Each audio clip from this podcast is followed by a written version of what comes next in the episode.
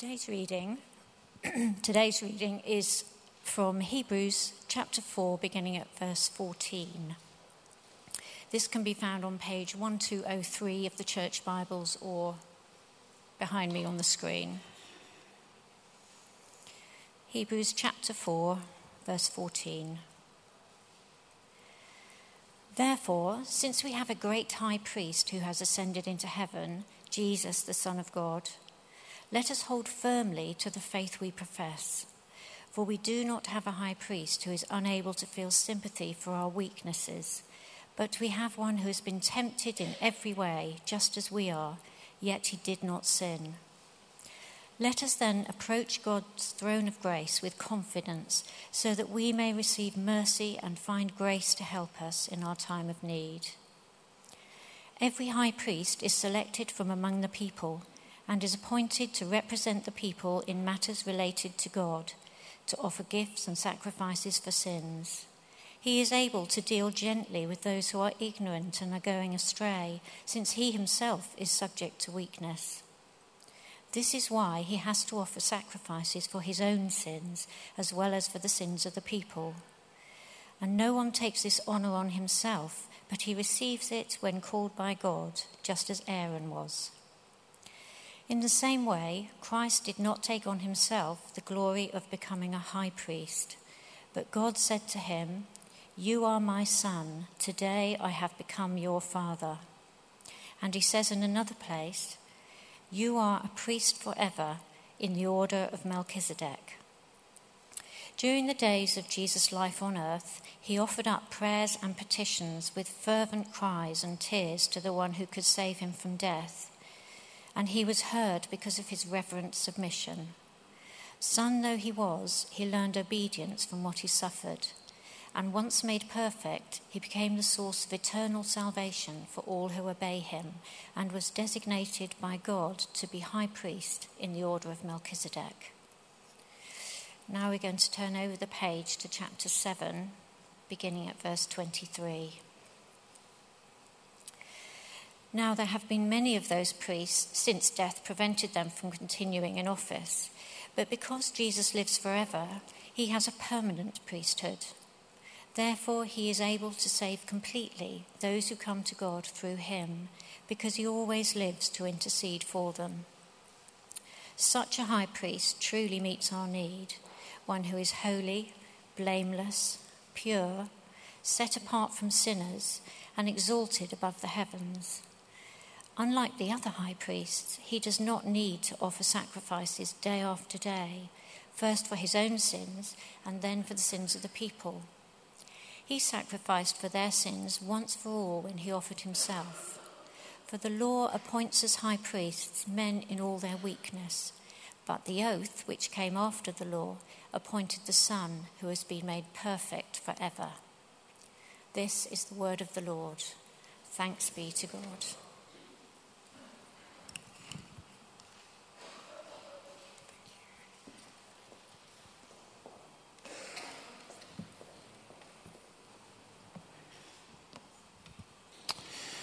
Well, good morning.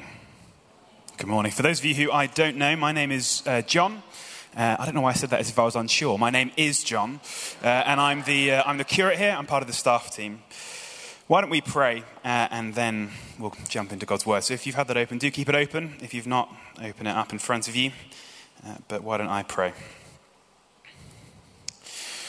Father we thank you for your word. Thank you that it speaks to us life and truth and hope, and that it points us to Jesus. And God, we pray that it would do all of that for us this morning. Would we see Jesus Christ as we come to your word now? Would you be with each of us as we listen to what you have to say? Would you be with me as I speak? God, would you fill each of us with your spirit? And we ask this in Jesus' name. Amen. Amen. I think it's amazing how quickly uh, that you and I, as human beings, take things for granted. And I don't think anything illustrates that point any more clearly than these things that most of us are carrying around uh, in our pockets. Uh, this is uh, an iPhone. This is my iPhone. Uh, the iPhone first came out uh, 12 years ago, just 12 years ago. but in that time, they've completely transformed our lives, for better or for worse. Um, that's not what I'm here to talk about, but they have changed our lives. If you're anything like me, you'll use them to send messages and to call people and to email people. Uh, it's my wallet, and uh, it directs me when I'm driving in the car. I use it to do work and to keep in touch with friends. I listen to music. I browse the internet. I do basically everything on my mobile phone. It's completely changed my life. They are incredible pieces of technology. But you can tell that at least I have taken it for granted because I'm no longer impressed by all the things that it can do. I just become annoyed when it doesn't work. do you know what I mean? Like, the internet is amazing, but for some reason I'm not impressed by it. But when I can't instantly kind of Wikipedia when, I don't know, whatever happened, I get frustrated that I don't have the world's information at my fingertips. And I take this wondrous piece of technology for granted. And the reason that I bring this up is, is because I think you and I do this all the time with, with loads of different things, but perhaps no more significantly than the fact that I think you and I do this with Jesus Christ. I think we take Jesus for granted. Because here's the thing for many of us here, not for all of us, but for many of us here, all we will have ever known is the reality of the difference that Jesus Christ makes in how we relate to God. You know, maybe you grew up in a Christian household and it's all you've ever known. But if that isn't your story, maybe you grew up in a country like the UK or, or, another one where the reality of who Jesus is and how he's changed what it means to engage with God has entirely transformed uh, our philosophy, our understanding of religion, our society. If you've grown up in the UK, you, or a similar country, you've probably never known another way of thinking about God. Or even if that wasn't your story, maybe you've been a Christian for long enough that you've forgotten what it's like to not know Jesus as the one who makes relationship with God possible. I think you and I often take Jesus for granted. We don't remember just how much he's done for us, just how important he is, just how much we need him. And so, what we're at risk of doing is pushing him to the side, forgetting what he's done, forgetting that he's essential to every aspect of life in this world, of relationship with God, of what it means to be a human being. We forget that he is essential to how we relate to our loving Creator God. And the author of Hebrews knew that this was a risk that we would run into. Because time and time again, throughout this book, if you've been here as you've been looking at it, or if you've been reading it at home, as, as David suggested that we all, we all did, if you've been reading and engaging with Hebrews, you'll know that time and time again, he wants to remind us who Jesus is, how important all he's done is for us. And in the passage that we just read this morning, the author is getting to the central core of that point that he wants to make. He, he tells us here that we're in desperate need of Jesus because he is our great high priest. To put it another way, Jesus is our greater representative. The author wants to tell us that Jesus is the one who stands in the gap between God and humanity, a gap that many of us never realized was there in the first place. Jesus is our greater representative, and it's that point the author of Hebrews is trying to make that, that I'd like us to spend our time thinking about this morning. But to understand why that's so significant, why it's so important, we need to just take a moment to understand uh, why a priest is something that we need.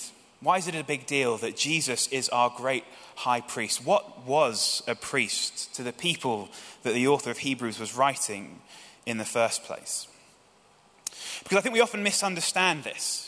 I think we often forget that, that the ancient Israelites of Jesus' time knew that God loved them.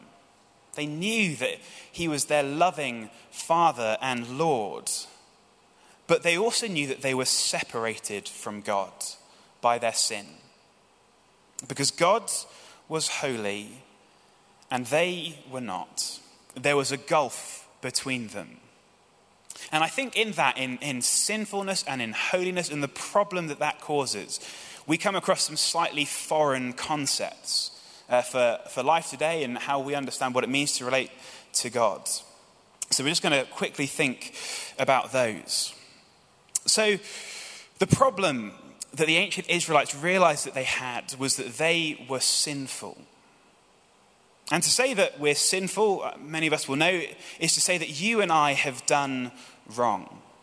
The Russian novelist, prepared to be impressed by this cultured reference, the Russian novelist Alexander, oh, I'm not going to say the name right now, Alexander, oh no, I've lost it, Solzhenitsyn. Yes? Alexander Solzhenitsyn. It was going to be sophisticated, and then I ruined it. Anyway, the Russian novelist said this. Let's call him Alex. The line dividing good and evil cuts through the heart of every human being. He recognized that evil isn't something that's out there, it's something that's in here. And if we're really honest with ourselves, I think this is something that we know is true. Every day, you and I fall short of the good that we want to do. We slip into the bad that we want to avoid. But the ancient Israelites knew that sin was an even bigger problem than that. Because sin was more than just, is more than just moral failure. Sin is kind of like a pollutant. Sin gets into our souls and into our relationships and into the world. and it infects everything that it touches with death and evil. All that is to say is that our sin, we know this, don't we? Our sin has consequences. A harsh word damages a relationship. Misstep can derail our lives and the lives of others. You and I have sinned, and sin is a problem because God is holy. It's another foreign concept, perhaps. To say that God is holy is to say that he is unique and powerful and pure. And God's holiness is intense, the Bible tells us. It's so intense that it's dangerous for anything that's impure, anything that's been polluted by sin and evil to get too close to God because God's holiness is so intense that it destroys everything that isn't holy. And that's not because it's bad or, or there's something to be afraid of in that kind of bad sense, uh, but it's because it's so intensely good that it, that it can't stand to be in the presence of things that are impure. You know, perhaps a, a way to think about it is, is to think of the sun. You know, the, in this metaphor, we could describe the sun as being holy. Because the sun in our solar system uh, is unique, there's nothing else like it. And it's powerful. It's powerful enough to, to be the source of life for everything on our planet. But we know, don't we, that if we got too close to the sun, wouldn't do us much good. You know, if you stay out in the sun for too long, even 93 million miles away from it, it, it does us damage. It's so intense that it's dangerous to get close to. And God's holiness is, is sort of the same. And the ancient Israelites knew that this was a problem. God loved them. They loved God, but they couldn't get close to Him.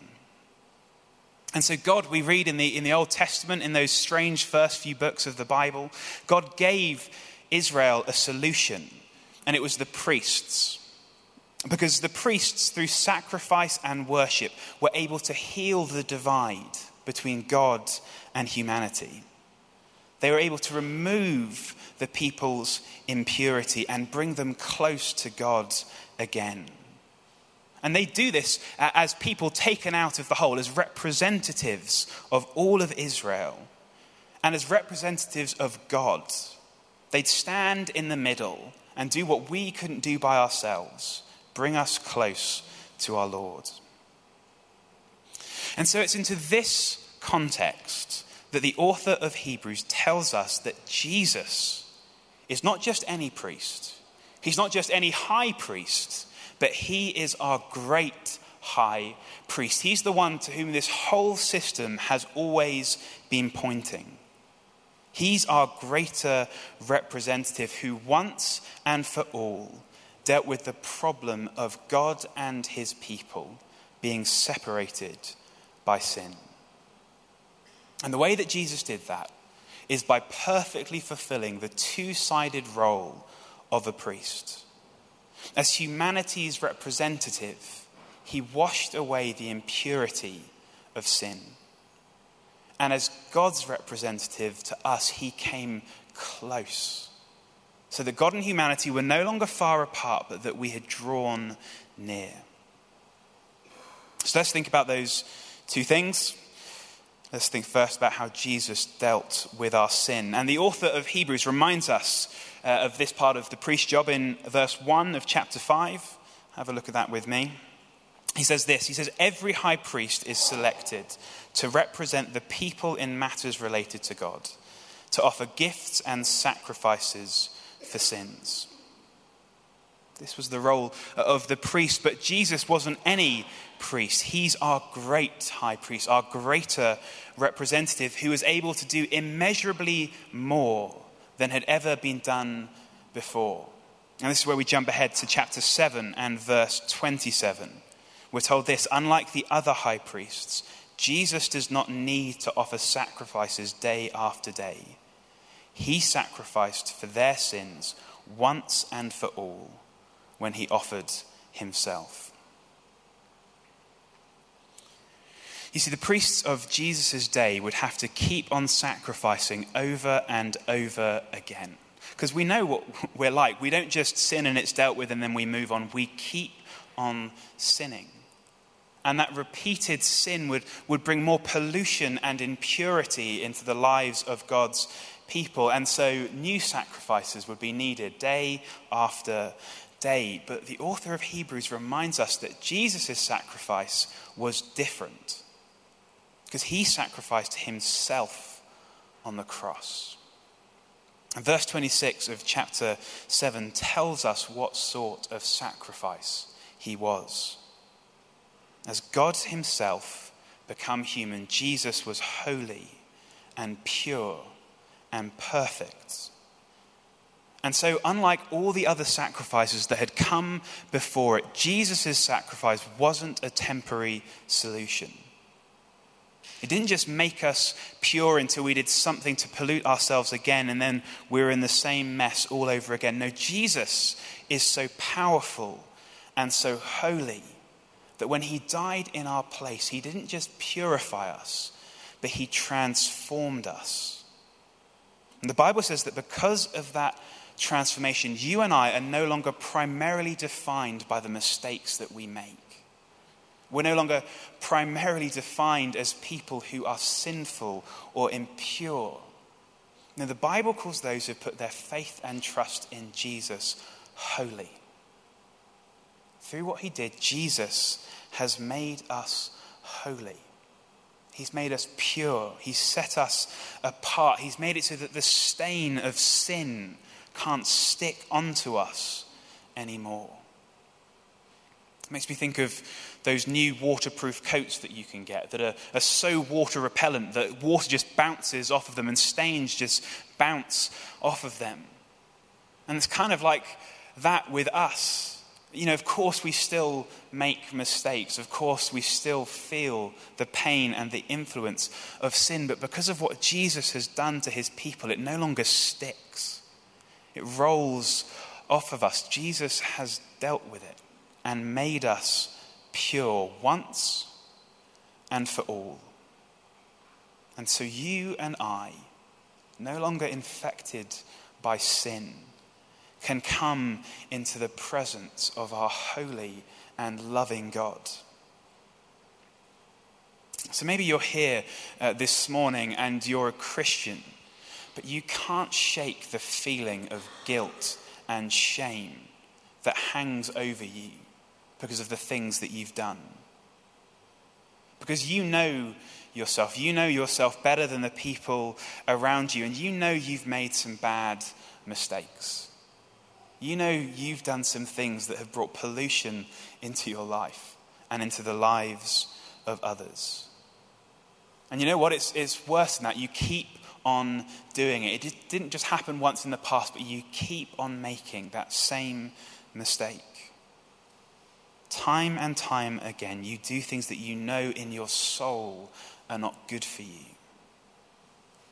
You know, I know this is the story of, of at least someone listening to me this morning because this is my story. This is me. I sin. I mess up. I've made mistakes and I keep on making them. I'm my own worst enemy. But, Christian, hear me. Jesus has made you pure. You are holy because of what Jesus has done for you. There's nothing that could ever get between you and your loving Heavenly Father. No sin, no mistake, no failure. Guilt doesn't need to hang over you like a cloud because God no longer sees you as impure. Your mistakes don't define you. Jesus is your great high priest, and he has perfectly forever, once and for all, dealt with your sin. He's brought you close to God. You've been set free from your mistakes. That's the first thing that Jesus does for us as our greater representative. But the second thing is that he brings God close to us, making God's love and care real in our lives. The author of Hebrews describes this part of the role uh, of the priest in verse 2 of chapter 5. Priests understood the people that they were representing because they were one of the people. And because of this, they were able to act as God's representatives to the people, sharing with them God's love and compassion in the places that they needed it most. And in chapter 4, verse 15, we find out that Jesus did exactly the same thing. It says this it says, For we do not have a high priest who is unable to feel sympathy for our weaknesses, but we have one who has been tempted in every way, just as we are, yet he did not sin. And this uh, is again a theme that the author of Hebrews has been coming back to time and time again. Jesus understands us because he is one of us. And he's gone through the things that we go through. Jesus is not only fully God, holy and pure and good, but he's also fully human. And so he understands what it's like to face struggles and suffering and sin and temptation like we do. You know, I think we often think of Jesus as some kind of superhero who kind of flies in to save the situation but never really gets down into the dirt. He kind of hovers above it all and experiences all the, the heights of the human experience, but he doesn't touch the dirty bits and the awkward bits. But that isn't what the Bible tells us that Jesus is like, because he gets down in the dirt and experiences the depths of the human experience. He was born into poverty. He was misunderstood and misrepresented in his life. He was betrayed and ultimately murdered. Probably went through about three decades of normal human life with all the temptations and opportunities to sin that we go through. I mean, he was a teenager, for goodness sake. He knew what it was like to be tempted. Jesus knew what it was like to be human. But the good news for us is that unlike us, he never gave in to that sin and temptation. But he faced it every day and defeated it. He did what we could not do. And so, what all of this means is that you, if you're going through difficulties, if you're struggling with temptation or the consequences of your sin or the sins of others, Jesus is standing there with you. He understands. He's been there before. And He wants to walk with you through those dark, dirt, low, uncomfortable parts of what it means to be human and to bring you out the other side. God isn't just close to you when everything is going well. In fact, the Bible tells us that God is close to the broken hearted. He's with you, even, perhaps especially, when everything is going wrong, even when you're the cause of those things going wrong.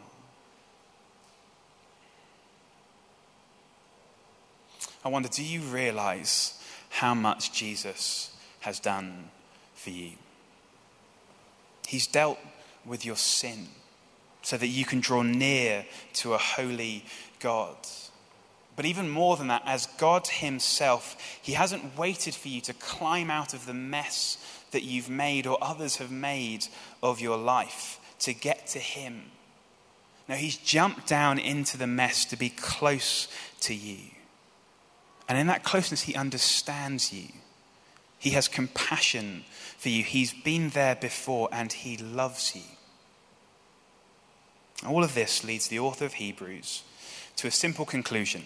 Uh, in verse 16 of chapter 4, he says this Let us then approach God's throne of grace with confidence, so that we may receive mercy and find grace to help us in our time of need. Do you need mercy? Do you need mercy that washes away your guilt and assures you of God's forgiveness? Jesus says, Come close, come to God's throne with confidence. Do you need grace, the strength to live boldly in this world uh, that doesn't want to go in the same way that Christ calls you? Strength and power to live for God in a dark world. Come close to God, the author of Hebrews tells us, through Jesus with confidence. We can draw close. God has mercy and grace for us. Draw near. I love that we're told to do it with confidence. It's, it's the picture of, of a child coming close to their father. You don't need to come with, with a certain ritual or pomp and ceremony. A child just climbs onto the lap of their parent and asks for what is theirs. And in God, in Christ, what is yours is grace and mercy.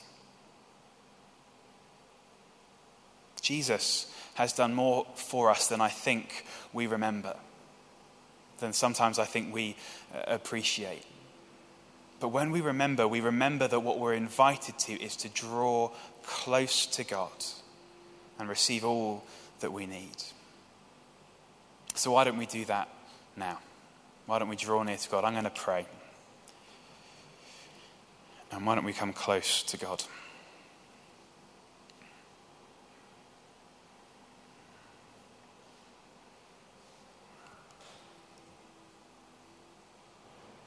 So, God, we know that you're here.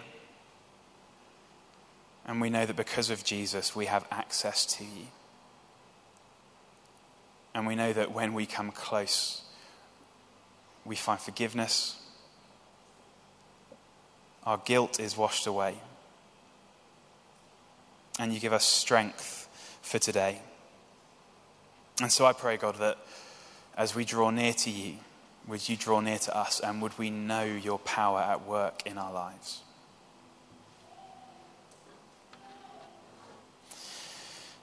And for some of us here this morning, we, we will have never drawn close to God like this before. Maybe you've never known Jesus as your greater representative. But this morning he says, Trust in me. Come to me and find forgiveness and life. So, if that's you, if you've never come close to God through Christ, why don't you just pray now and take a moment to say sorry for the things that you've done wrong, knowing that Jesus washes away the pollution of sin? Say thank you that He died as a sacrifice for all that you've done. and say, Please, God, would you come close to me and give me your mercy and grace?